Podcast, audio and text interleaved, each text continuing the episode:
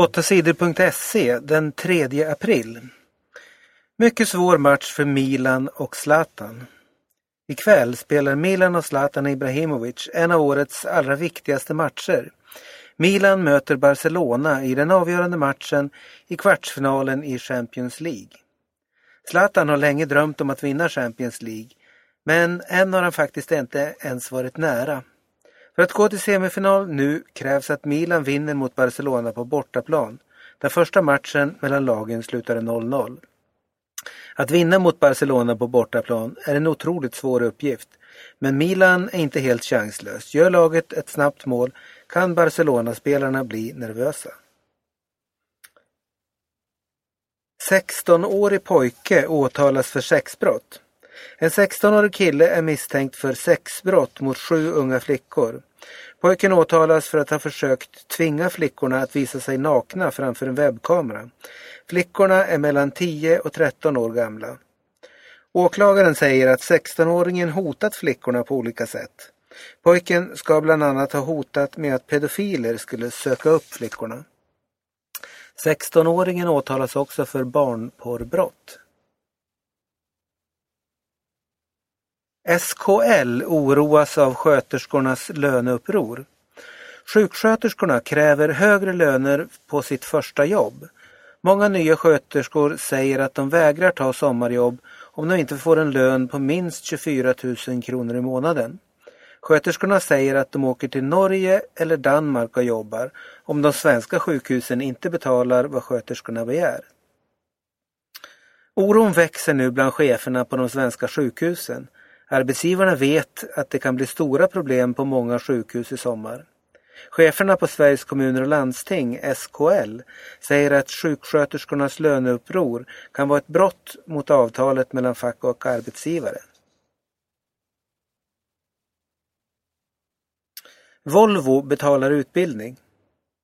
Volvo vill ge arbetslösa ungdomar utbildning. 1200 ungdomar utan jobb ska i ett år utbildas till industriarbetare. Under utbildningen ska alla få lön. Alla som klarar utbildningen ska få jobb på Volvo. Utan unga klarar vi och andra industrier oss inte i längden, skriver Volvos chef Olof Persson i Dagens Nyheter. Ungerns president slutar. Paul Schmidt slutar som Ungerns president. Han slutar sedan det avslöjats att han fuskat med ett vetenskapligt arbete. Schmidt förlorade sin titel som doktor när det kom fram att han hade kopierat en annans forskares resultat. Jag är tvungen att sluta, annars splittrar jag mitt älskade land, sa Schmidt i Ungerns riksdag på måndagen. Schmidt har varit Ungerns president sedan 2010. Malis nya ledare vill ha fred. För ett par veckor sedan störtades regeringen i landet Mali i Afrika. Det var en grupp militärer som tvingade regeringen att sluta. Nu har Amadou Sanogo och hans soldater makten i huvudstaden Bamako. Sanogo och hans soldater säger att de tog makten för att stoppa rebellerna i gruppen MNLA i norra Mali. Men det har inte alls lyckats. Rebellerna har tagit allt mer mark i norra Mali Sanogo och hans soldater har dragit sig undan istället för att kriga mot MNLA. Amadou Sanogo säger att han vill prata med MNLA om fred. Sandler gjorde årets sämsta film. I söndags delades det ut priser på den amerikanska filmgalan Razzie. Filmerna, priserna är ett så kallade kalkonpriser. De delas ut till de filmer som varit sämst. Skådespelaren och regissören Adam Sandler blev årets stora vinnare. Galans jury tyckte att Sandlers film Jack and Jill var sämst av alla.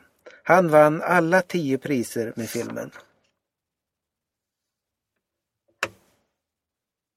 Repalu ångrar det han sagt. Malmös socialdemokratiska kommunalråd Ilmar Repalu har fått mycket skäll den senaste tiden. Repalu har fått hård kritik av judarna i Malmö. De säger att han struntar i att judarna i Malmö blir förföljda av rasister. För ett par veckor sedan sa Repalu att Sverigedemokrater i hemlighet blivit med i den judiska församlingen i Malmö. Sedan skulle SD-medlemmarna ha spridit hat mot muslimer. I måndags träffades ledarna för Sveriges judiska församlingar, Socialdemokraternas ledare Stefan Löfven i Stockholm. Löfven sa att han förstår judarnas oro. Reepalu har sagt saker som inte varit bra. Det är inte bra om någon socialdemokrat säger saker som partiet inte håller med om, sa Löfven. Ilmar Reepalu säger att han ångrar vad han sagt. Han säger också att han är emot all sorts rasism. Förföljelsen av judar är den värsta rasism som världen haft. Vi måste alla jobba för att stoppa den, sa Reepalu på måndagen.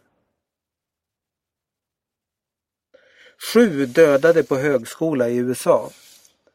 Minst sju människor blev ihjälskjutna i en skola i Oakland i USA på måndagen. En man reste sig plötsligt upp och började skjuta i ett klassrum i en religiös högskola. Mannen sköt vilt omkring sig, minst 30 skott. Sju studenter dödades och tre skadades. Den misstänkte mördaren heter One Go och är 43 år gammal. Han greps av polisen strax efter skjutningen. Varför mannen sköt vet polisen inte ännu. Mannen har tidigare varit student vid skolan, säger skolans grundare, pastor Jong Kim. Den 10 april ska striderna i Syrien sluta. Syriens president Bashar al-Assad har lovat att regeringens soldater ska sluta kriga senast den 10 april. Det sa FN-mannen Kofi Annan till FNs säkerhetsråd på måndagen. Redan före den 10 april ska regeringen ta bort soldater från rebellernas områden. Hjälpgrupper som Röda Korset ska också släppas fram så att de kan hjälpa folk med mat, vatten och mediciner. Från den 10 april ska både regeringssoldaterna och rebellerna lägga ifrån sig vapnen. Sen ska regeringen och rebellerna hålla fredssamtal. Om Kofi Annan kan få rebellerna att gå med på fredsavtalet är mycket osäkert. Stor brand i Göteborg.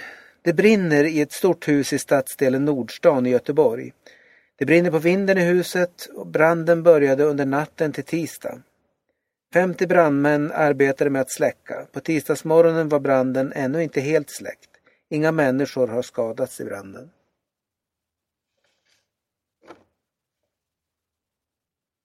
Mamman tvingade treåring att röka. En kvinna i Malmö tvingade i somras sin treårige son att röka och dricka starköl. Det hela filmades på en fest. Filmen lades ut på sajten Youtube. Nu har kvinnan dömts för det hon gjorde. Hon straffas med böter. Pojken och hans syskon bor nu i en fosterfamilj. Kvinnan vårdas på ett behandlingshem.